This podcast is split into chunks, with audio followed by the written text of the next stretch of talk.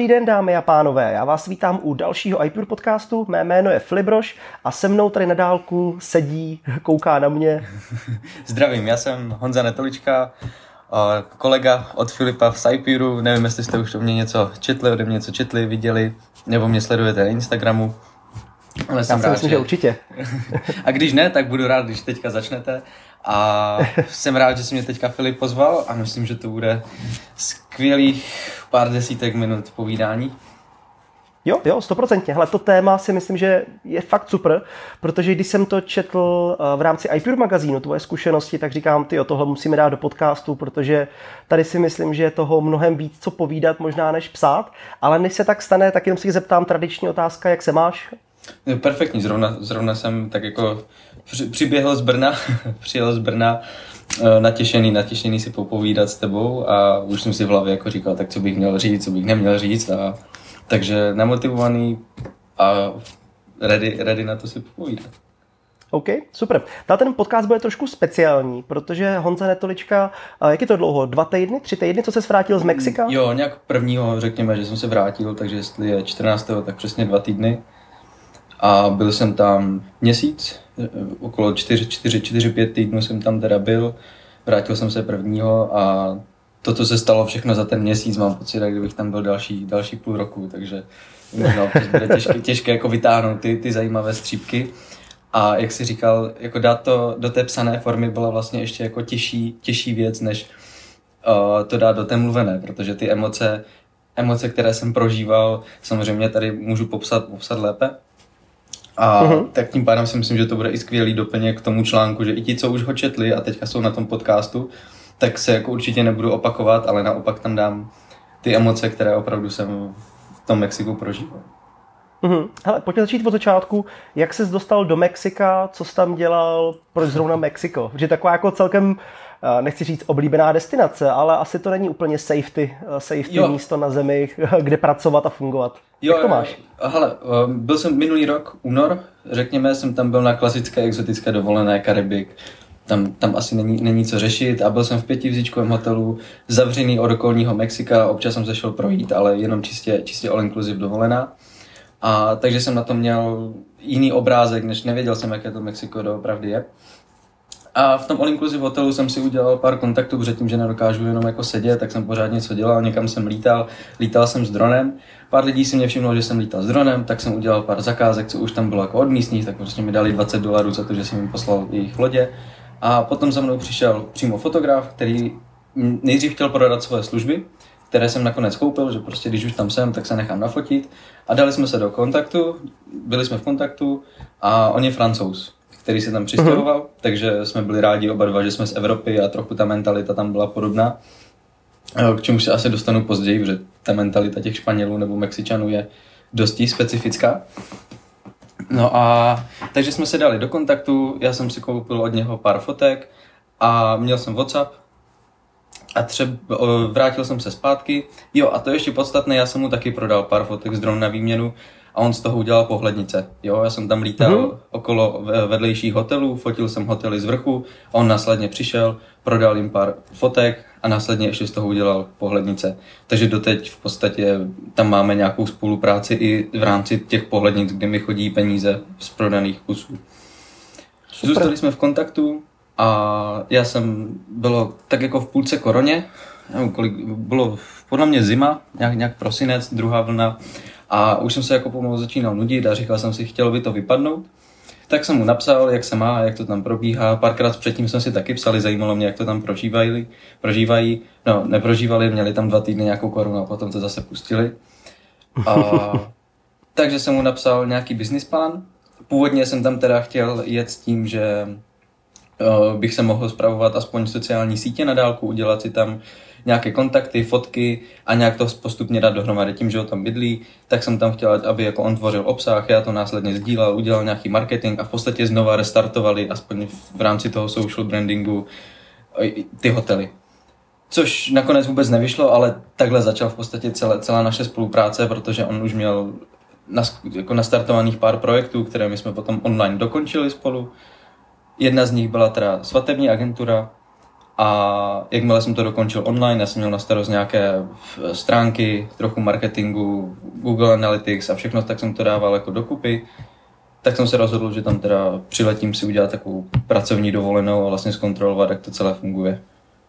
Mm-hmm. Takže vlastně nejel tam s tím cílem jako vyloženě pracovat, ale byla tam i ta část té dovolený. Jo, bylo to tam prostě, já jsem chtěl zkontrolovat, řekněme, ten svůj tým, který tam mám, jak funguje a pořád je to Mexiko, takže já jsem tam chtěl dát trochu té evropské kultury, která Jasně. byla na které je to založené, takže jsem tam přijel jim trochu povyprávět o té Evropě a jak bych si to představoval a jak by to mohlo být teda ještě na té vyšší úrovni. Ale na druhou stranu jako nejel jsem tam s tím, že budu normálně 8-10 hodin pracovat a sedět v kanclu, ale zároveň chtěl jsem to mhm. udělat tak prostě pade na pade, že když se tam něco naskytne, tak si tam udělám portfolio, zafotím si, zkontroluju, ale když prostě nemám, když tam jako nic není nebo se nebudu nutit do dalších projektů a chci si tam prostě projít to město a poznat, to Mexiko jako takové. Mm-hmm. Jo, to zní to naprosto super. Ale v jaké části jsi Mexika byl? Kde to bylo Jo, přesně? to jsem, to jsem měl zmínit, je to Karibik a Yucatán, a je, není to, tam jako hlavní centrum je Cancún, kde jsme měli většinu svadeb a focení, ale já jsem byl, řekněme, 100 kilometrů ještě níž eh, v Playa de Carmen, to je takové uh, město party, sexu, Jo, prostě, prostě takové jako, mě, mě, uh, tak já jsem tomu říkal, taková jako stodolní na třetí, jo, je tam ulice Pátá Avenue a tak, tak si to takhle dokážu představit. Což pro mě jako zároveň tím, že jsem chtěl, už jsem nechtěl tu pětihvězdičkovou dovolenou a tu exotickou, ale chtěl jsem si tam jako to prožít jinak, tak jsem si vybral tuhle lokalitu a ten Charles, ten, ten parťák bydlel asi pět kilometrů ode mě, takže to bylo jako nejrozumnější. Mm-hmm. Super. Ale jakou výbavu, když teda vezmeme i trošku technologie, co si vzal sebou? Jo, uh, Drona, uh, foťák předpokládám, já jsem, nebo já jsem jaký, měl... jaký máš workflow? Uh-huh. Já jsem měl jenom batoh, to je důležité říct. Uh, ta Luft, letěl jsem s Lufthansa a oni dovolují trošičku větší, takže řekněme, že to byl takový větší, me, uh, větší ruksak, menší krosna a s velkým úsměvem jsem teda přešel. A takže jsem, takže jsem se jako hezky usmál a měl jsem ještě od Peak Designu jejich brašnů a v ruce třeba polštářek nebo noťaz, což bylo docela vtipné. A tím, že jsem měl jenom baťůžek, tak jsem byl konečně rád za to, co já jsem si pořizoval během těch let a připravoval jsem se v podstatě tady na tu cestu, protože když jsem se rozhodoval, jestli si koupit MacBook Air nebo Pro, tak jsem šel do menšího. Jo, v zásadě. Jasně. Což je to, a najednou každý ten gram se mi vyplácel. To samé, když jsem řešil, jestli si koupit zrcadlovku, a nebo jestli si ještě zůstat u zrcadlovky. Vybral jsem si zrcadlovku, což prostě je Canon RPčko. A jinak ten MacBook Air byl M1, ten nový. A uh-huh. od, foťák jsem měl RPčko od Canonu, ten vlastně ta základní full frame zrcadlovka, s tím, že jsem věděl, že on mi tam ještě tu techniku dopůjčuje, takže jsem nemusel tahat dalších pět objektivů a stačil mi jako nějaký jeden univerzální, což pro fotografii byla Sigma 18 až 35, 1.8. Okay. Takže, takže takový jako skvělý, skvělý univerzální, co mi nezabral moc místa a k tomu jsem měl iPad Pro 2020, 11 palcový. Konečně jsem si jako byl rád za to, že jsem vybral ten 11 palcový a drona 2S. Jasný. Oh, era, era jo, a asi nějaký v oblečení, viď? Jo, ale tam se vešlo. tam jako to už bylo, to už fakt bylo jako takové, že pro mě byla ta technika a ten kufr příplatkový byl třeba za 4 tisíce a kdybych si tam každý den v tom Mexiku nakupoval nové trika, tak mě to pořád vyjde levněji. Takže jo, vzal jsem si nějaké jako základní kusy oblečení, ale nebylo to prostě, v podstatě ani doma moc nemám, takže jsem tam hodil ten čatník, narval jsem to tam, pospojoval a bylo to v pohodě. Ale kdybyste někdy někam letěli, tak se toho nebojte, protože tam to příruční zavazadlo by mělo být do 8 kg a tak, ale to vůbec nikdo neřeší. Pokud tam jako nepřevážíte nic zásadního, tak je to v pohodě. Může tě nevyhmátnout někde, no. Jo. To právě druhá věc. Přes, no. Nemusí vyhmátnout jedna věc a akorát je sranda na těch, na těch kontrolách jako vždycky vytáhnout z toho batohu všechnu tu techniku. jo, že to tam jako nastrkané na, na, milimetry a teď to zase jako vytáhnout a ještě s přestupama, tak to bylo, to bylo jako tragédie jenom v tomhle, že tam fakt jako půl hodiny trávím tím, že to se strkám zpátky, zapínám to a letím třeba jenom hoďku do Frankfurtu a dělám to zase znova, protože tam po mně chtěli jako znova ten, ne ten check-in, ale tu, tu kontrolu toho. Uhum, uhum, jasný. Takže... Hele, když jsi pak dostal do Mexika, tak kde jsi bydlel? Taky v hotelu nebo v nějakém ne, apartmánu, nebo jo. jsi něco pronajímal? Jo, jo, jo, vzal jsem Airbnbčko a hledal jsem ho hrozně dlouho. Jako projížděl jsem to fakt, jsem věděl třeba půl roku dopředu, že tam pojedu a půl roku jsem se díval, kde bych vlastně chtěl být. A potřeboval jsem nějaký kompromis mezi tím, jak jsem říkal, že to není jenom pracovní dovolená, takže jsem nechtěl být prostě hodinu od pláže, třeba za poloviční cenu. Ale tím, že jsem si to chtěl i užít, tak jsem chtěl něco jako blízko té páté avenue, jako té stodolní a blízko pláže, ale zároveň uh, jsem chtěl i trochu klidu, že to nemuselo být úplně na té, v tom ruchu. Takže po měsíci, po dvou asi hledání jsem si vyhmátl apartmán, který měl klasický 1 plus 1 s kuchyňkou, což bylo pro mě hlavní, protože pořád jsem student, tak tam jako úplně ne. Jsem si aspoň jako občas něco chtěl dovařit. A na střeše byl bazén a jenom tak jako pro zajímavost mě ten měsíc u tři minuty od té páté avenue a pět minut od pláže vyšel na 15 tisíc, myslím, wow. což, je, což je prostě jako super, to je vlastně ekvivalent těch nájmů tady, co jsou. No to je no, to je a... měsíční nájem tady dva plus jedničky. Přesně, přesně tak. A já jsem měl na střeše bazén a měl jsem to kousek, ale samozřejmě šlo tam sehnat i potom na 8, ale tam je problém toho, uh, že jsem tam byl jenom měsíc, jo. tam by se zase ta cena odvíjela jinak, kdybych tam byl půl roku, tak se tam dá bydlet prostě jako skoro, skoro za nic. A jenom takový lifehack, uh, Airbnb nabízí na měsíc levnější tu cenu. A já jsem tam byl necelý, já jsem to nechal v podstatě dva, tři dny volné ten byt, protože jsem to měl jako s tou měsíční slevou, ale odlétal jsem dřív. Jo, takže já jsem Aha, tam měl, já jsem, takže já jsem tam ušetřil asi 1500 s tím, že já jsem odlétal, řekněme, 30. a on tam byl až do toho druhého, jako ten, aby to dopočul to ten Airbnb ten měsíc, těch 31 dní třeba. Jo, takže jsem ušetřil 15 za to, že jsem tam nebyl tři dny. wow, to je super, to je dobrý hack. A to takhle jako je u všech pobytů, myslíš, nebo to je jenom jako Já si myslím, že to je Mexiko. jo. Čistě si myslím, že to je jako psychologie jako Mexika. jo, takže ne, nemyslím si, že by to někde jako v Norsku takhle fungovalo, ale ale tohle bylo podle mě čistě, čistě Mexiko, ale tak proč, proč ne? Jasný. Ale Honzo, jak tam vypadal tvůj typický den? Bylo to jako jenom o práci, fotografování, domování zakázek nebo i něco jiného? Jak to vypadalo? Ale já jsem tam Eh, klasický den, takže vstanu jsem, jakmile už přeskočím ten, tu část, kdy jsem trpěl jetlagem, kdy jsem stával v pět, ve čtyři ráno a běžel jsem třeba na pláž, což bylo jako zase super období, protože jsem jako v pět ráno už měl energii, šel jsem si zaběhat na pláž, teď jsem viděl, jak na té pláži tam opravdu je ta sorta lidí, která začíná meditovat a starat se o sebe, tak to bylo zase jako trošku něco jiného. Ale jinak jsem potom klasicky stával v 7, v 8, udělal jsem si snídaní, nebo jsem si zašel na snídaní, jak jsem měl náladu. A každý den byl absolutně jiný. Jo, měl jsem, tím, že tam máme, ten, ten parťák tam má fotografickou agenturu, celou hotovou, která už je zaběhla a je jako v podstatě jedna z největších v, tom, v té oblasti. Takže tam měl jako třeba tři focení denně.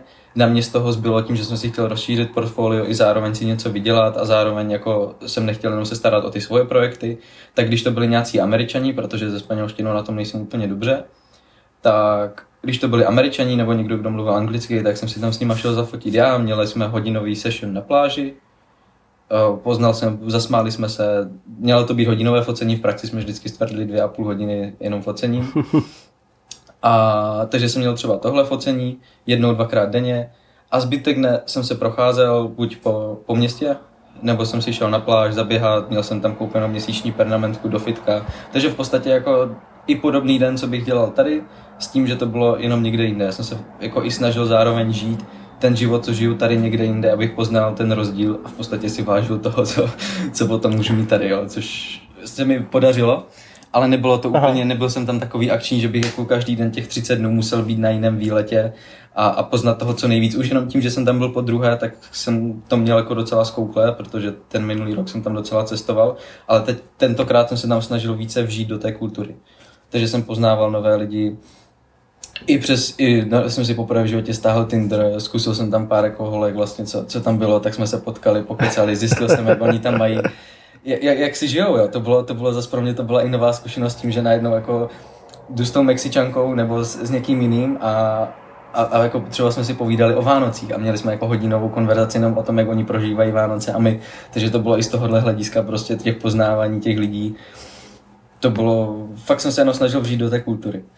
Takže... Uh-huh. A je to hodně odlišný než jako Evropani, jak to mhm. vnímáš? No, to je celá kapitola sama o sobě, protože jednoduše řečeno, je už trochu zabřednu možná do takové menší, ne že brutality, ale do takového toho re- reálnějšího Mexika.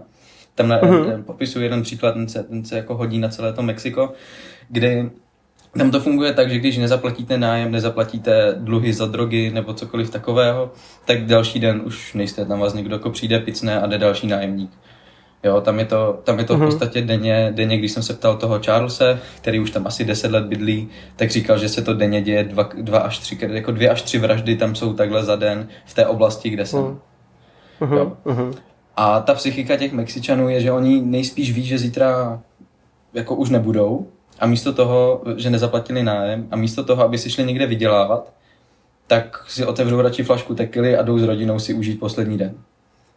Jo. Aha, že tam to, mají, tam to mají prostě postavené, že, to, že ta rodina je na prvním místě, na druhém místě je zábava, na třetím místě bude taky nějaké, jako nějaký freedom a až na čtvrtém, na pátém je nějaké ego, peníze, to oni tam vůbec neřeší.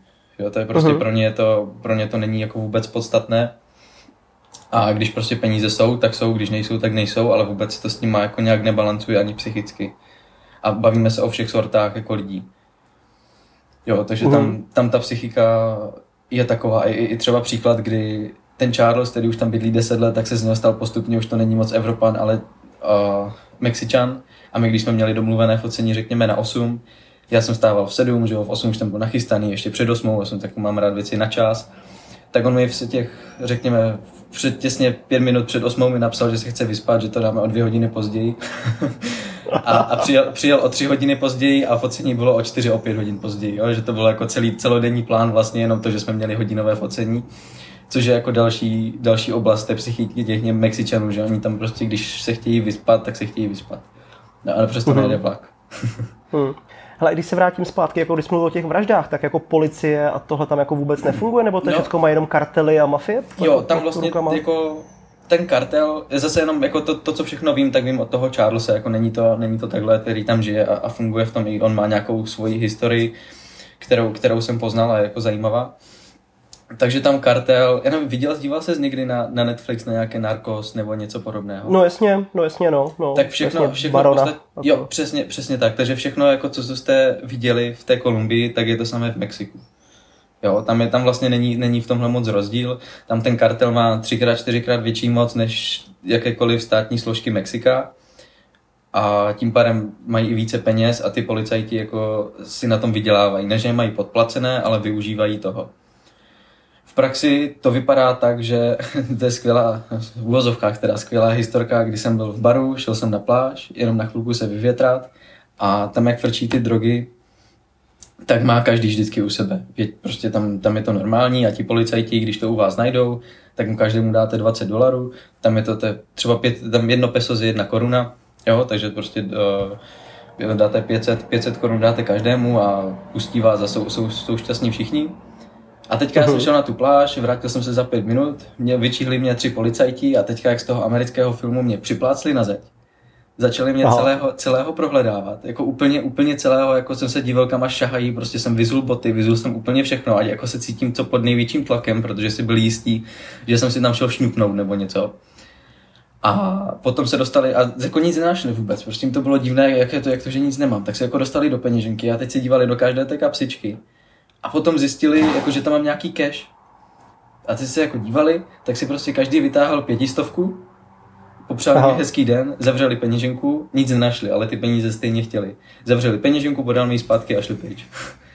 Jo, takže tam, tam je to spíš naopak, že těch policajtů, jako i když vidíte ty policajty, tak jako radši se jako vyhnout obloukem a úplně se nespolehat uh-huh. na to, že to, že to skončí dobře, protože čeho jsem se bál já, že mi třeba ten kokain strčí do kapsy, což je tam normální a hmm. potom vám řeknu, a dívej, co jsem našel, tak prostě tady, tady jako za, jako plať. Jo, není to, že asi jdeš do věznice, hmm. ale prostě můžou normálně ten kokain mi tam jako dají a zaplať.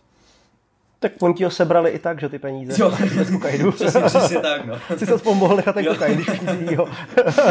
Pak ho někde no, úplně, úplně zbytečně, zbytečně jsem ho tam schovával. Ne, já si dělám, dělám si samozřejmě srandu, ale ti policajti tam jako většinou je to úplně nezajímá. Oni se jdou, a přitom tam mají stejné peníze. Jo, že, že jako platy doktorů, policajtů, jako z těch státních složek jsou stejné v Česku.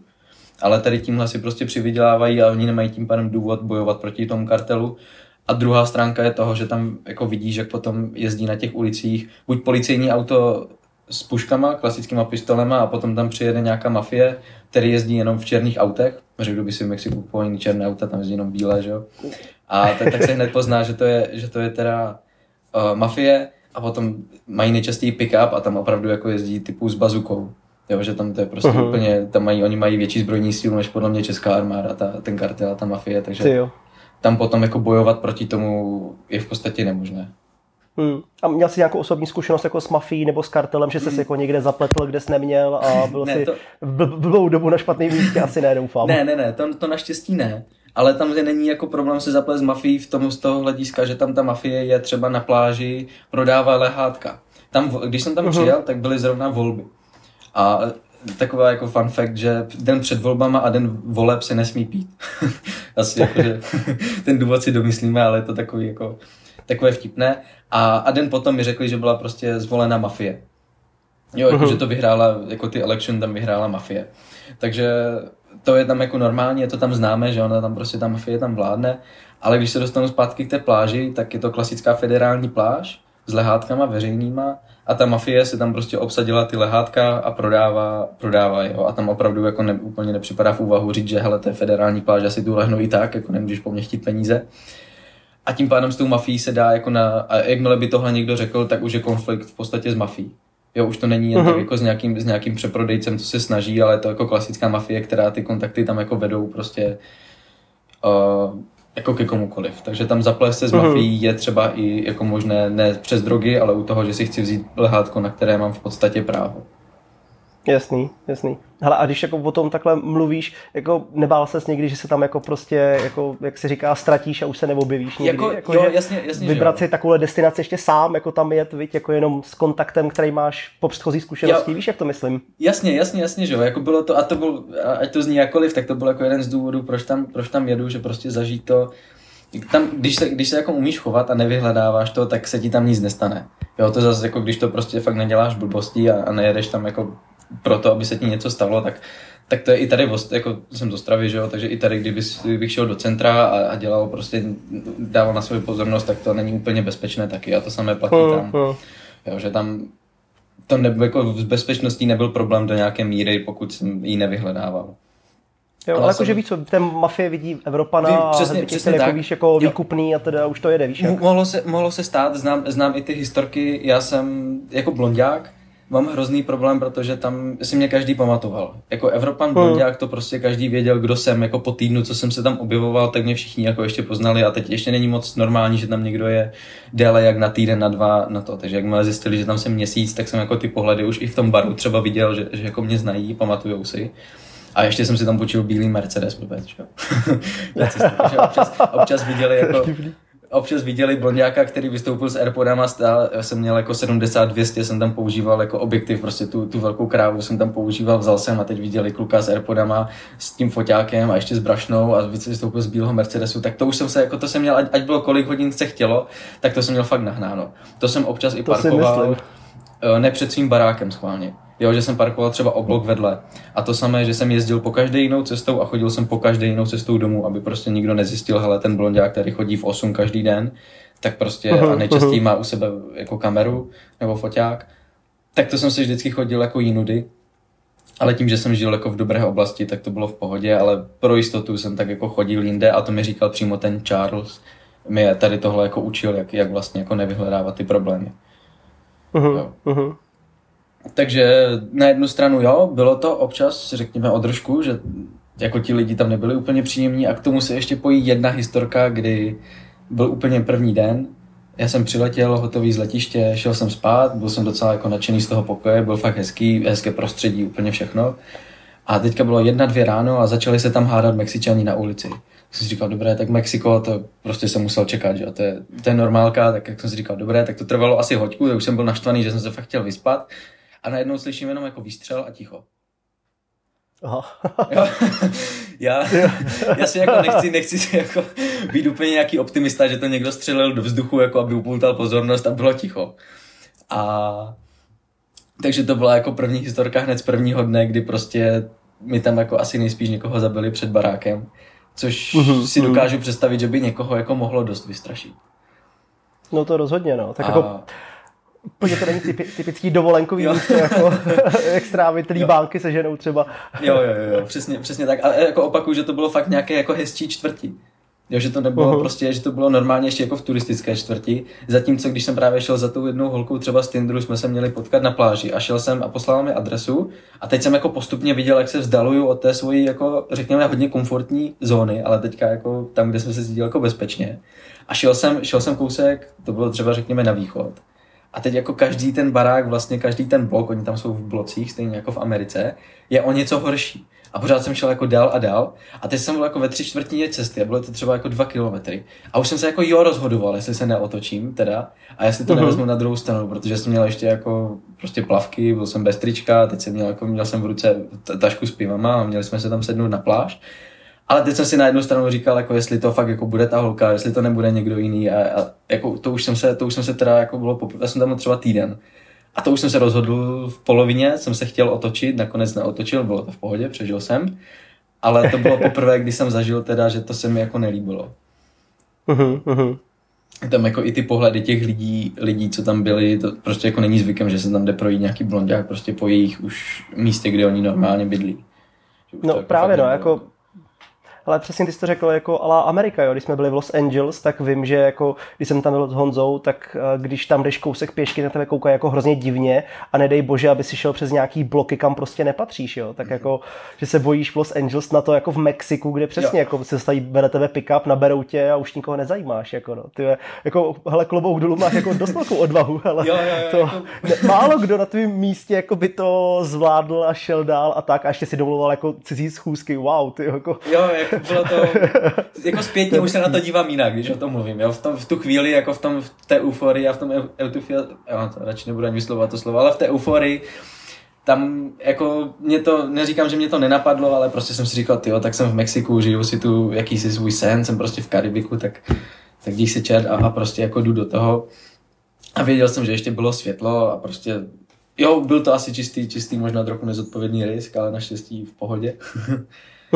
A teďka o tom můžu říkat tady, že? Možná, možná proto jsem to dělal.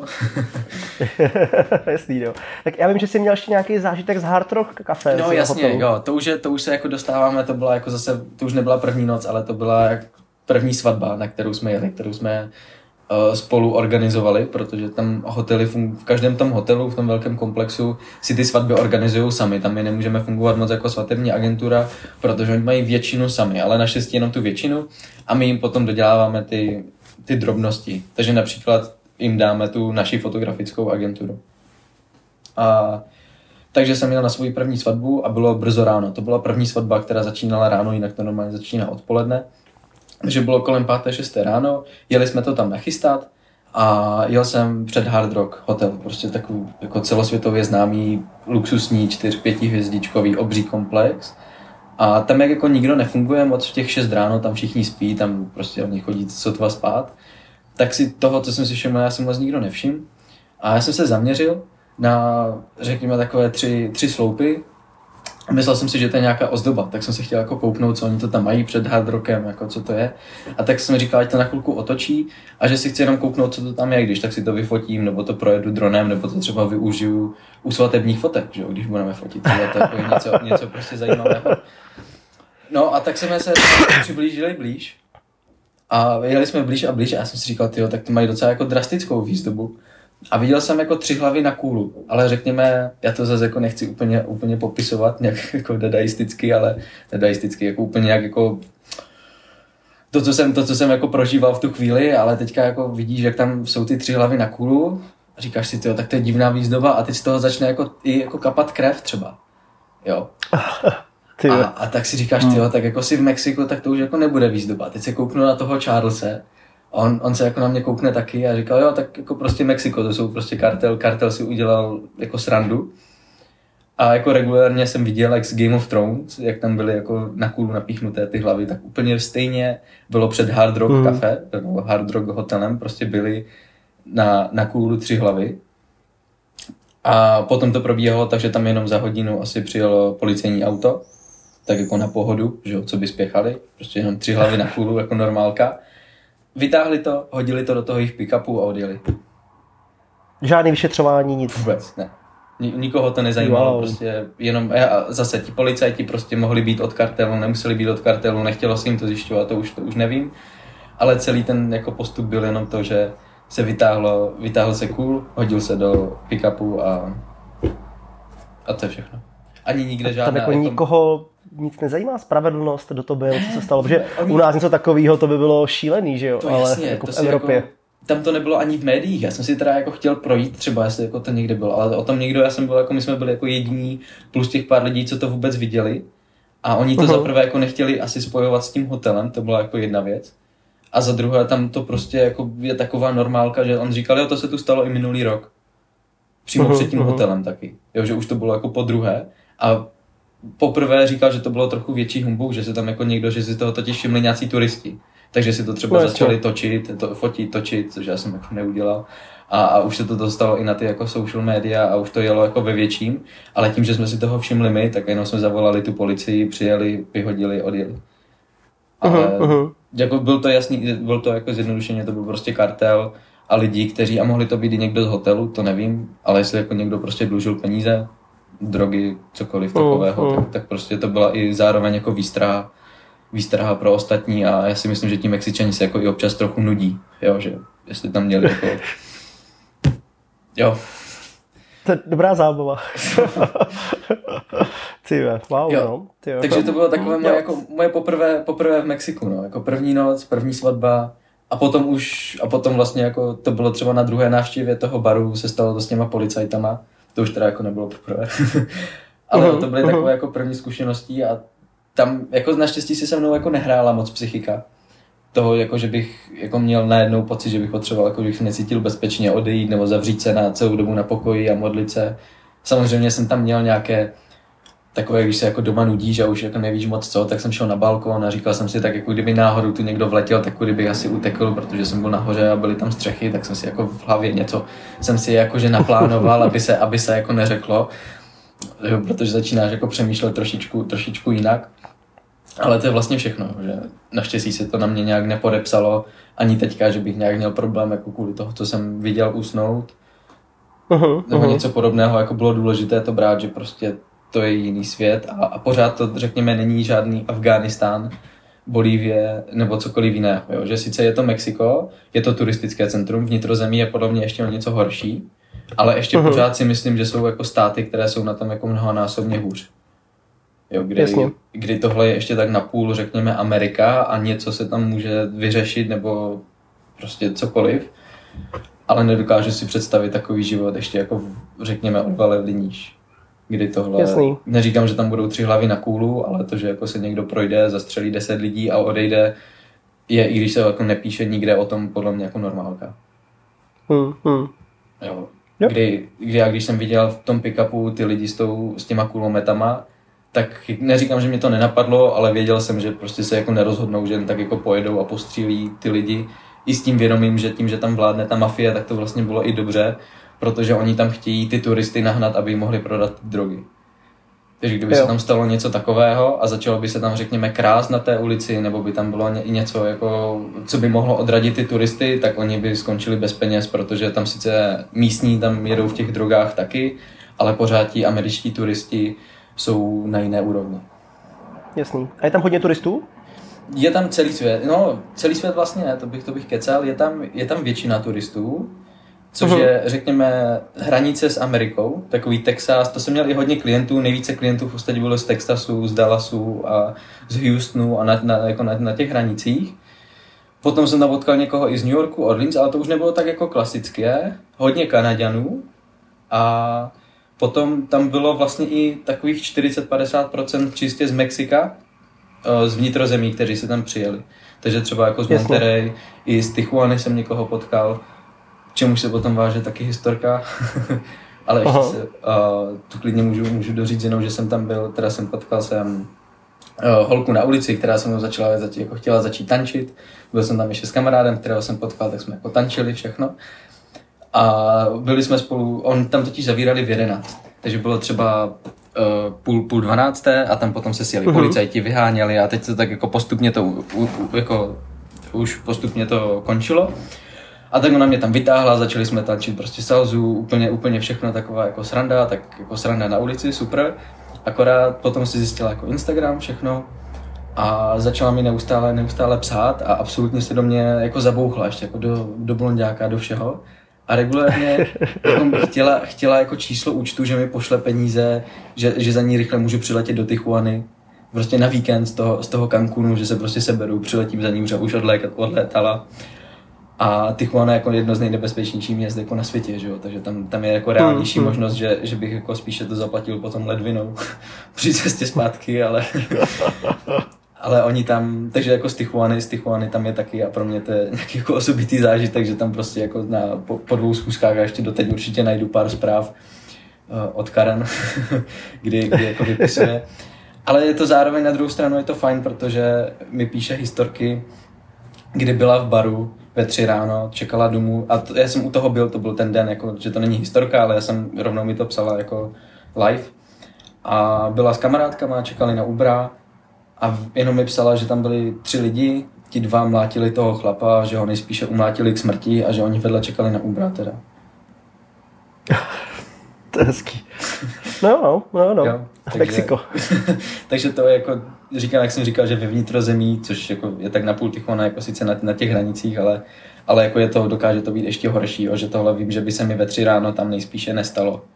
Uh-huh, uh-huh. Jo.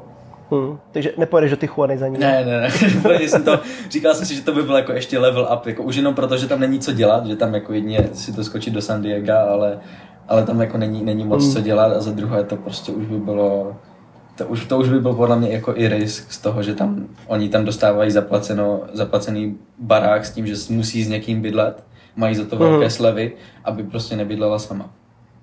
Jo, rozumím, jasně. No. a obecně do Mexika ještě se podíváš někdy, nebo už je to vylečilo? Uh, ne, ne, jako vůbec mě to takhle neodradilo. Je to, je to prostě jako já jsem to takhle chtěl poznat. Říkám, a nechci odradit někoho jiného, protože když jsem byl v pětihvězdičkovém hotelu, tak jsem o tomhle nemě, jako užil jsem si nejluxusnější dovolenou v životě. Jo, to, to prostě uh-huh, jenom jako uh-huh. jakmile tam jako začnete žít jinak a já jsem si jako zatím chodil za těma zážitkama, řekněme, no, prostě jsem v tom chtěl žít, takže to bylo moje rozhodnutí. Ale jestli to vyjde, tak bych měl letět na druhou stranu Mexika. Otázka je kdy, jestli už to bude příští měsíc, za měsíc, anebo další rok. Zase známým, se kterého jsem potkal tady v Ostravě, je to prostě jako nezávisle na tom, co jsem tam dělal, tak ti Mexičani, když se dostaneme zpátky k té psychice, nejsou moc uh, žádostiví, nemají prostě moc velké cíle a je tam hrozně lehké vybudovat jakoukoliv kariéru. Takže tam uh-huh, prostě uh-huh. kariéra jakéhokoliv fotografa prostě trvá týden, než se, než se dostane jako prostě do podvědomí. A díky těm kontaktům, co on tam má, protože původně právě z Mexika je to na straně Pacifiku, tak zná majitele hotelu, který by potřeboval zase vzít drona, nafotit ty hotely, udělat z toho něco. Takže tam je teďka velká pravděpodobnost, že se tam podívám zpátky, ale úplně nezávisle na tom, že jsem byl tam, kde jsem byl teďka, uh-huh, tak se uh-huh. podívám na druhou stranu a vezmu, vezmu trochu tu oblast toho real estate a ne, ne, těch, ne těch svadeb, což by mohlo být taky zajímavé. Ale zase tomu pomáhá i fakt, že už jsem tam teda jako byl a mám nějaké to portfolio i z toho, takže to určitě jako dopomáhá tomu. Ale je to jenom taková, řekněme, schoda okolností, kdy, kdy se tam budu moc podívat za nedlouho znova. Uh-huh. Hele, a když můžu v tom portfoliu, já jsem viděl pár tvých fotek uh, pod vodou. To sfotil ty všechno? Jo, ty jo, svatby jo, jo. nebo ty, uh, ty páry pod vodou? To, jo, to je tom, super. Jako. Je, to, je to něco, co se vlastně tady nedá, nedá dělat vůbec, protože dá se to dělat jenom v bazénu. Myslím, že to dělá jenom jedna žena u nás. Je to Lucka Drlíková, si myslím, že se jmenuje. A uh-huh, uh-huh. je to, my, my jsme tomu říkali trash the dress, jako prostě zničení, zničení šatů protože Aha, okay. jsme, uh, bylo to v balíčku toho focení těch svadeb, ale šlo, šlo to vzít i zvlášť. Ale šlo o to, že si vza, manželé si vzali, nebo manželé si vzali jejich svatební obleky a šaty Jasně. a šli jsme s nima do Cenotes, což je taková jako nejčistší, nejčistší voda na světě a je to všude po celém Yucatánu. Takové jako mm-hmm. z, závrty. A tím pádem, jak je tam čisto, není tam bahno, tak se tam dá fotit pod vodou. Jo, z technického hlediska já jsem k tomu používal 1DX Canon, protože jsme měli ten vodní obal přímo od toho známého, co to tam dělá, tak musí být přímo na to. Ten obal třeba stojí 20 tisíc, čistě jenom ten podvodní obal. Jasný. Jo, to jenom ať se dostanu do toho technického hlediska. A, a klasicky se jde fotit pod vodou. Uh-huh, uh-huh. Je tam hrozně ryb, je tam krásná atmosféra, je to i docela práce ve Photoshopu, to potom z toho vytáhnout. A vznikají z toho fotky, které, které vlastně jste mohli vidět i v iPuru nebo potom na Instagramu. Ale z toho je tam taky jako plno historie, kdy tam, když se fotí pod vodou, tak je to trochu fyzika. Takže uh-huh. už jenom to, že jsme museli se potopit pod tou vodou bez jakéhokoliv kyslíku v plicích, je fyzicky náročné. Jo, a být tam, být tam třeba 20 sekund, než nějaká ta fotka vznikne. Uh-huh, uh-huh. A jenom třeba, když se dostaneš k těm technickým specifikacím, tak ono tam není nijak náročné to vyfotit tu fotku jako takovou, že tam prostě dáš automatické ISO, dáš si tam rychlejší expozici, nebo jako rychlejší čas, abys to neměl úplně rozmazané, kvůli jako toho, že se tam jako hýbeš a je to těžké. A clonu tam hodíš na nějakou čtyřku a je to v pohodě. Jo. jo. A to, co je těžké, je, že jakmile jdeš dolů bez plic, budu se bavit jako fotograf ještě ne o těch klientech, tak ty víš, že si dole máš desetikilový foťák v ruce, v podstatě tě fyzika nevyplaví nahoru a do toho musíš fotit, kontrolovat si nějakou kompozici a do toho ještě fotit ty svaté pčely, kteří za to mm-hmm. vyplátili docela dost peněz. S tím, že víš, že prostě máš, máš takový ten put sebezáchovy, který chceš dostat nahoru. Že se chceš dostat nahoru. A to je podle mě na tom to nejtěžší, že ta fotka sama o sobě jako není těžká vyfotit na to, jak to vypadá, jo? že to je prostě jako z jiného uh-huh, světa, uh-huh. Ale, ale vlastně to není tak těžké, protože ta atmosféra to udělá sama, plus potom trochu práce ve Photoshopu. Ale to těžké je na tom zvládnout to psychicky a soustředit se na tu fotku dokonale a nastavovat si je. Zatímco ti svatebčané nebo ti, co jsou focení, mají stejný problém. Ještě když třeba nejsou sportovci, dělají to poprvé v životě, a mají na sobě pěti, desetikilové svatební šaty, takže se postupně zač- takže já jsem měl vždycky asistenta my jsme se právě střídali. Buď já jsem byl asistent, nebo jsem já fotil a my jsme v podstatě jako po každém museli zachránit, protože by se zpátky nebyli schopni dostat. Jo, že jo, jakmile jo. oni jdou, jakmile začnou klesat, tak oni už se nevyhrabou jakkoliv nahoru, když tam zrovna není kámen, o který se můžou odrazit. Takže řekněme, uh-huh. teďka jsem budu mluvit z role asistenta, takže já jsem byl neustále pod vodou, nadechlý, abych vydržel více, kontroloval je a jakmile jsem viděl, že prostě začíná trošku panikařit, tak jsem ji musel vytáhnout nahoru. Jo, nahoru tam, tam jiná jako varianta nebyla. Nejlépe oba dva, protože se fotili oba dva, což jako byl, hmm, hmm. byl občas záhul a je to Mexiko, tam jako žádný, žádný kurz, prostě tam žádný plavčíky, nic takového jako není. Takže to byla jako hrozně velká zodpovědnost cítil jsem se jako super hrdina vždycky, když jsem ho jako vytáhl a zachránil, tak jsem si vždycky říkal, jako, dodá to takový jako dobrý, dobrý pocit. Ale stalo se mi i, že tam přišel pár, který jako neuměl plavat. Aha. Což jako tam potom Ty bylo jo. jako vtipné, protože oni panikařili a nešlo moc s nima nic vymyslet, takže to bylo i, i tohle je Mexiko, že prostě manželka se rozhodne, mm-hmm. že mhm. chce tyhle fotky a už nezačne přemýšlet, co vlastně k tomu potřebuje a že by, jako by měla umět plavat. Jo, to je napadlo no, až na tom místě, že jako, aha, ty musíš umět plavat. A to jako jsou zátoky jako někde umělčiny, nebo to musíš to někam jakoby doprostřed, jakoby, nebo jo, kdekoliv? Jako, je to, je to třeba jako i klidně 5-10 kilometrů od toho, od pláže. Není to prostě, nemusí se nějak jako zásadně do vnitrozemí a je to po celém Yucatánu. Já jsem byl třeba na fotbale se koukat, eh, s tím Charlesem, jak hráli a vedle fotbalového stadi, eh, jako stadionu bylo ty Sanotes taky. Že tam prostě bylo, jako byla díra v zemi a tam ta voda. Že to takhle je jako normálně po celém, po celém Yucatánu prostě jdeš a vidíš díru s vodou. Což je občas blbé pro infrastrukturu, protože ta, to, ten celý Yucatán je na tom položený. A oni, když třeba mm. dělají teďka nové cesty nebo něco, tak to musí jako spevňovat. A nebo se stalo, to jsem přijel a ten Charles mi říkal, že to bylo dva měsíce zpátky, myslím, se to stalo, kdy prostě jelo auto a propadla se s ním zem do těch cenotes. Jo. no. takže, takže to je jako druhá, jako druhá mm. ta stránka toho. Mm. Hele, a co jazyky? Mluvil jsi v angličtině nebo španělštině? Jo. Nebo jak se tam dorozumíval? Nohama, jo. rukama? To jako občas byla potřeba všeho. Ale Jasný. tím, že jako s angličtinou nemám sebe menší problém, takže tak jsem měl anglicky. A se španělštinou jsem tam měl jako s nulovou. Jo, to jsem tam nejel prostě s žádnou. Potom jsem si vzpomněl na pár tvých videích a článků o Duolingo. Takže jsem si po týdnu stáhl Duolingo. A asi za týden, díky jenom té aplikace, které jsem řekněme dva týdny, jsem eh, dvě hodiny denně takhle, jsem uh, studoval, tak jako už tam nebyl, za ten týden nebyl problém se domluvit v restauraci. Teda až mě to pustilo jo. v té aplikaci do toho, že můžu, až jsem byl na dostatečném levelu, že můžu teda být v restauraci. A, a opravdu to jako potom stačilo pár minut, pár hodin a ta španělština je v tomhle jako úžasná, ta jednoduchá, ta prostě když nejdeme do hloubky. A tím, že mluvím trošičku francouzsky, tak mi to k tomu dopomohlo. A po, řekněme, po těch třech týdnech jsem tam uměl nějaké základní fráze, třeba jak se domluvit na tom focení, uměl jsem jako vzpomněl jsem si nebo u, tě, u toho focení, jak je mám postavit, jak jim říct, že se mají usmát a takové základy plus restaurace. Jo. Jo, jasný. Uh, a potom, když jste třeba bavili španělsky v autě, tak jsem jako to tak se snažil odvozovat. Ale jinak ta angličtina tam byla na prvním místě. A, troch, a ten tím, že to byl francouz, ten Charles, ale on uměl anglicky, ale občas jsme si prostě prohodili něco francouzsky, třeba když klienti uměli španělský, anglicky, tak jsme začali mluvit francouzsky, když jsme je chtěli podrbat nebo něco. a... To je hezký. Jo, to bylo, to bylo perfektní. Takže takhle tyhle, tyhle tři jazyky jsme, jsme kombinovali do sebe. A ti Mexičani, nebo ti jako Španělé Mexičani nemají moc důvod se učit angličtinu. Já jsem se bavil i s těma, co jsem byl na, řekněme, na ty randíčka, tak jsem se tam jako s něma, s něma bavil o, o škole, že o školském vzdělávacím uh-huh. systému, jak to mají a podobně. A bylo mi řečeno, že oni mají na školách angličtinu.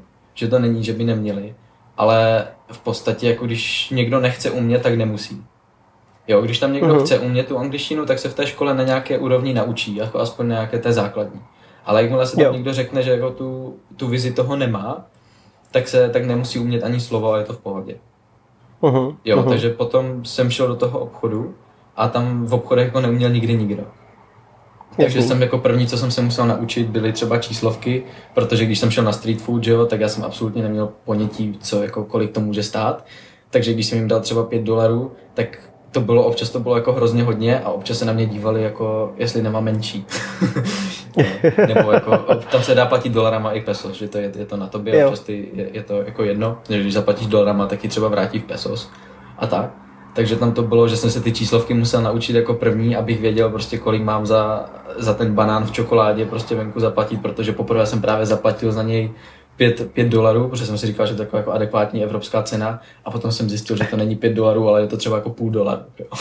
Nebo jo. dolar. Jsem prostě jako zaplatil pětinásobek tak toho. Hezky vydělal. Jo, jo, jo. takže, takže to jsem se musel naučit jako první.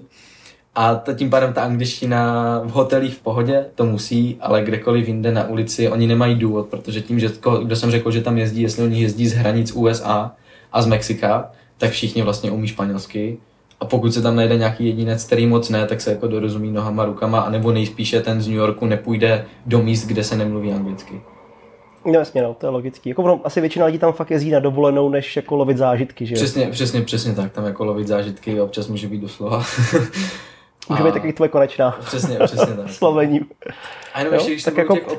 Promiň, chtěl, chtěl něco Ne, po, povědej, povědej, pohodě. Jo, jenom když jsem byl u těch obchodů, tak tam je jako srandovní, tam se jako lidi vydělávali tak, že my máme jako automaticky otvírací dveře, že jo, když jdeš do obchodu. Takže řekněme, že tam bylo taková jako, to, co my máme jako hruška, tak tam bylo OXO. Takže na každém rohu bylo nějaké OXO a vždycky tam stál uh-huh. nějaký člověk, co ti otvíral a zavíral dveře. Když to měl jako uh-huh. hodně vymakané, tak tam měl třeba i dezinfekci. že ti jako dal jako to a dal ti to na ruku a počítal s tím, že až se vrátíš ty zpátky, tak mu dáš ty drobné, co ti zbyly. A takhle si tam jako lidi stáli třeba jako mm-hmm. fakt, fakt jako 16 hodin v kuse. Wow. S dětma střídalo se to a podobně. A, a počítali s tím, že prostě se tam dají nějaké peníze zpátky. Což já jsem nevěděl, třeba dva, tři týdny, kdy jsem tam byl, tak jsem to vůbec nevěděl. A myslel jsem, že, place, že jsou placení z toho OXA. Až potom mi došlo, že jako nejsou. Tak až potom jsem vlastně zase začal být trochu slušný a, a dávat jim něco. Ale zároveň jsem byl třeba v řecké restauraci, kdy jsem měl větší útratu než obvykle. Vzal jsem tam tím, že jsem tam měl i potom nějaké práce i z Česka, kde mi posílali výrobky, já jsem je tam měl jsem nějaké jako spolupráce, takže jsem potřeboval nějaké modelky, tak jsem vždycky potom focení ještě tu modelku jako za odměnu jako vzal na večeři, takže jsem měl větší útratu, byli jsme v řecké restauraci a byla útrata řekněme 1500. Uh-huh. A já jsem nechal díško klasických třeba řekněme 80%, prostě sice to bylo, je to jako 8% je málo, ale se to bylo, tam to bylo nějakých 120 korun, tak jako 120 korun jako díško na Mexiko se tím může zdát, že je dost. No a oni jak viděli, že tam jsem já a Černoška, která byla z Toronto a já jako blondák z Evropy, tak se jako na to koukli, do té, do té knížky, do toho, jako do toho checkbook, podíval se na to, řekl málo a poslal mi to zpátky. A jako v podstatě by mě jako nepustil ven, než jsem tam nepřidal třeba do těch 200 jako díško. A tak to, měli, tak to měli úplně všude, že tam jako nebylo možné se najíst bez dýška za stovku, protože to dýško, když platíš stovku, tak prostě tam musí být těch 50 korun, jenom protože to je dýško 50 korun. Takže tam jenom připadali v úvahu potom street food, kde oni teda jako nechtěli, ale jakékoliv jako nějaký ten jako fast food, jenom rychle tacos někde, kde si jako sedneš, tak jako se dalo najít za stovku, ale ve výsledku to nikdy za stovku nebylo, protože tam byli zvyklí na ty dýška, jako klidně v tomhle případě, že jako když je to za 100 korun, tak prostě tam dal 50% dýšku a dal z 50. Uh-huh, uh-huh. Jo, že tam, tam jako mají, oni mi říkala ta strana, ta právě holka, že tam mají vždycky jako always, uh, ruce always on, jako prostě always open, že tam prostě všude, všude chtějí hmm, ty dýška hmm. a všude něco nabízejí, což jako normální to jo, ale s těma dýškama to tam mají nastavené jako úplně jinak. Hmm. Člověče, to je dobrý. Tyjo, to je jeden zážitek za druhým. Tohle to asi ti jen tak nikdo neodpáře, viď? Jako, takže zkušenost asi dobrá, viď? celkově, když bys to měl zhodnotit. Jasně, jasně, jako vůbec jsem nelitoval, že jsem tam měl. To jako, i kdybych prodělal, i kdybych vydělal za, jako, za jakoukoliv cenu, prostě to, to bych neměnil. Uh, už jenom tím, že jsem tam byl měsíc a jsem o tom měsíci schopný mluvit hodinu a řekněme, že jsme v 70% toho, co já jsem tam vůbec zažil. Potom se tam dá uh-huh. o těch jednotlivých zkušenostech a o tom jednotlivém portfoliu. Takže v podstatě jako hodiny a hodiny jako kecání jenom o tom, že jsem tam byl měsíc, což je vlastně nic, to občas někdo jede na dovolenou. Takže v tomhle jsem jako hrozně rád, že jsem měl každý den nějakou tu, ať už to byla pozitivní nebo negativní zkušenost. Negativní, prostě žádná negativní, ale nějaká jako nepříliš pozitivní v životě pro někoho třeba. Mhm, mhm, tak, jsem byl, mhm. tak jsem jako hrozně rád, že jsem to zažil a můžu to takhle sdělovat dál. Ale jako zároveň fakt nechci nikoho odradit od toho Mexika.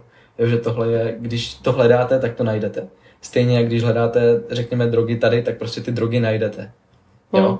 Ale, ale tam, tam je to to samé, že tam když prostě nebudete v tom vevnitř, ale budete se držet v těch hotelích, protože si nemyslím, že tam někdo pojede s baťuškem, jestli jo, tak, tak ví, do čeho jede ale i tak se jako nemusí hledat to nebezpečí, prostě tam bude jako s partou lidí a, a já jsem jezdil třeba s tím Charlesem prostě po celém tom Mexiku, po fotbale, kde má syna a zkoumal jsem to Mexiko jako opravdu jako z té pozice toho obyvatele.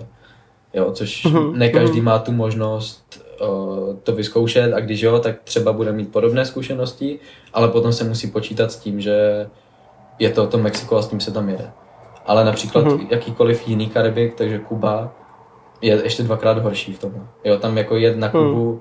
to bych měl strach i já, jako s tím, co jsem teďka odvyprávěl, že jsem zažil, tak bych měl větší problém na Kubě jít do města, jako někde do, mezi domoroce, než v Mexiku. Uh-huh. Jo, že, a, a jo. přitom to je Kuba. Jo. Aha. Takže to prostě je, ten Karibik je v tomhle pořád, jsou jako, je to Piráti z Karibiku, jo, tam prostě jako přijeli Piráti, zakopali tam poklad, jeli si užít s holkama, napili se tam jako litry, litrama jako rumu a jeli zpátky a, a to, tak jako, to tak fakt působí, jo, že jsi v tom Karibiku a opravdu máš pocit, jako že si to spojíš s těma pirátama, tak je to přesně ono, prostě jdeš si užít, napít se, zakouřit a jedeš dál. Jo, jedeš na jiný ostrov, jedeš na jiný ostrov Karibiku a takhle je to celé, celá ta psychika vlastně toho, mm-hmm. toho jako aspoň toho Yucatánu nebo toho Cancunu je takhle nastavená. Jasný. Čoče, říkám si, že nejsem mladší a svobodněj, že možná by to bylo dobrý dobrodružo, ale asi uh, už ne v tomto věku a s tím mále zkušenost, asi jsme to už starý. to jako neříkej, nikdy nevíš, co tě potká, můžeš dělat nějaký kompromis. Vím, že se tam dá dělat, že prostě pojedeš, řekněme, týden v hotelu a týden v Airbnbčku. A nemusí to být Airbnb prostě uprostřed Mexika, může to být něco, co jsem měl já a můžeš najít nějaký ten kompromis. Vím, že lidi, co říkali, že jsou na Kubě, tak, že litují třeba toho, že tam jeli třeba bez hotelu anebo jenom v hotelu. Že nejlepší varianta říkali, že jeden den bez hotelu a jeden den s hotelem, protože bez toho hotelu si hrozně vyšerpaný z toho, jak se tě každý snaží napálit a musíš si dávat pozor a no, potom si odpočíneš v tom hotelu, ale zase v tom hotelu je na druhou stranu i nuda. Takže potom zase máš ten jeden den zážitku, ale potom si nejraději odpočíneš, aby tě zase někdo nedostal prostě něčím jiným. Jasný. Jo. Jo. A to, to, Tež. mě k tomu ještě připomíná, že ty policajti v tom Mexiku, jak když jsem třeba jel ze svatby autem, jel jsem sám, jel jsem tím Mercedesem, Aha. což bylo jako Bčko, jo, to jako nebylo, to byl třeba rok 2009 prostě Bčko, nebylo to nic prostě nějaký high-end což jsem ještě druhé auto jsem řídil, byl Ford Explorer, což v Česku vůbec není, to bylo super zažít ty americké auto, uh-huh. jako 5 litr uh, V8, jo. Twin Turbo, prostě jako, jako prostě Mustang, Mustang jako ve velkém autě, tak to bylo jako super. A, a takže já jsem tam měl jako, oproti tomu jsem prostě měl nic, takové jako tímťátko. Ale když mě tam zastavili policajti, jo, tak nic jako mezinárodní řidičák řešit fakt nemusíte. To, to prostě jako, to je, to je, to je, to jako, to to je jim tam jedno ale já jsem se třeba hned z té svatby převlekl z toho dress code, co jsem měl, aby nikdo nepoznal, že jedu ze svatby. A když mě se tam zastavil a zeptal se teda jako odkud jedu, tak já jsem jako, a kam jedu, tak jsem opravdu neřekl, že jedu ze svatby domů, protože v tu chvíli on by věděl, že mám ze svatby cash v peněžence, prohledal by No mi jasně. to auto, strčilo by mi tam ten kokain a řekl plať. A vzal by mi celý ten cash z té, z té svatby. Takže já jsem prostě Mhm. řekl, že jsem jako pracovník a jedu, a jedu domů. Ani jsem neřekl Aha, kam, ale aha. prostě jsem řekl jenom, že jsem jako worker, jako pracovník a, a frčím domů. A vůbec jsem už jako nespecifikoval, co oni zase nemají celý den si s tebou jako vykládat. Ale to jsou, to jsou takové jako detaily, které mě právě řekl ten Charles, protože normálně bych jako řekl, že, jo, že jsem prostě svatební fotograf a zrovna jako měl jsem Mhm. svatbu prostě v tom a v tom hotelu, ještě řeknu, že to je luxusní a aha, tak prostě máš za svatbu XX prostě Y, tak máš tím pádem cash, asi ti to v Mexiku nikdo neposlal na účet, Hmm. tak toho jako využijeme, jo. takže tam potom jsou věci, na, Jo. které je fajn si jako zjistit nějak a, a dát si na ně pozor. A teďka vím, že mi ještě známý říkal, že byl v Kolumbii, myslím přímo, a že tam měli, že jim rozbili okýnko, vytáhli, vytáhli jim batoh strá, jako všem těm třem, ztráta asi 60 tisíc na osobu a že je hledalo prý celé město, nevím, co na tom pravda, policajti říkali, že hledali celé město a nenašli. Mhm. Jo, což neříkám, Jo. že se stane v Mexiku, ale třeba je to ta Kolumbie, co teď, myslím, že to byla Kolumbie, nějaká trošku jižnější prostě Amerika. Mhm. Mhm. A říkal mi to, myslím, dneska nebo včera, že tam prostě známí byli a taky každý ztratil prostě 60 tisíc ve věcech, protože jel jenom s tím backpackem a ten backpack jim někdo vzal. A byli v Hmm, autě. Jasně, no. Jo. Jasně, jo. Jsou takový jako drobný lifehacky, který víš, že prostě nemáš dělat, ale to si vzpomínám, přesně tohle říkal jako i Honza v LA, nenechávejte si v autě nic, tyjo, protože eh, rozbijou okýnko a seberou vám všechno i s pasama, jo, takže jsme vždycky furt tahali někde nějaký jako brašny velký na sobě, furt sem a tam. A, a to se může stát i u nás, že jo. I u nás nenecháš na chodově někdy věž tašku, protože Jasně, jasně. když otevřeš kufr, tak oni si tě vyhmátnou. To jsem už tam taky zažil několikrát u lidí, co přijeli mimo Pražský a nechali si tam věci a přišli k vykradému autu. Jako. Jo. Jo, takže to, jo, máš pravdu, je to prostě jako může se stát všude. Otázkou je potom do jaké míry, jo, protože oni to jsou schopni udělat, i když v tom autě si a prostě na tebe namíří pistol a jim jedno, jestli zmáčknou tu poušť nebo To je, Jo, to už je jako horší, to se u nás nestane. Jo, to je jako druhá varianta, kdy jako stane se to v obou zemích, ale otázka je, jak, jak to potom dopadne. jo, jo, fakt, že tady na tebe ještě bouchačku nikdo netahá, jako to, naštěstí. to, je, to je dobrý. OK. Hele Honzo, já ti moc moc poděkuju, protože myslím si, že to bylo eh, vyčerpávající, jako naprosto super zážitky. Eh, Možná si někoho eh, navnadil, někoho možná i odradil. tak jestli jste někoho navnadil, tak to ať se mi ozve, protože to budeme stejně divní. ale, ale ať se fakt jako když tak ten dotyčný nebojí, protože to není jako pořád, je to krásný Karibik s, s margaritou na pláži a úžasné tacos s buritem a a jo, takže pořád je to to Mexiko, co může Jasně. být, ale spíš jsem ukázal i tu druhou stránku toho, co se stane, když Evropan přijede do Mexika a snaží se chvilku, to fakt byl měsíc, jo, snaží se jako chvilku žít jako Mexičan. Mm, jasný. OK. Hele, Honzo, moc děkuju. Doufám, že i vám se tento speciální podcast s Honzou o Mexiku líbil a zase se někdy budeme těšit na viděnou a naslyšenou. Vždy to znáte. Mějte se. Díky moc. Čau, čau. Čau, čau. Díky moc, Filip.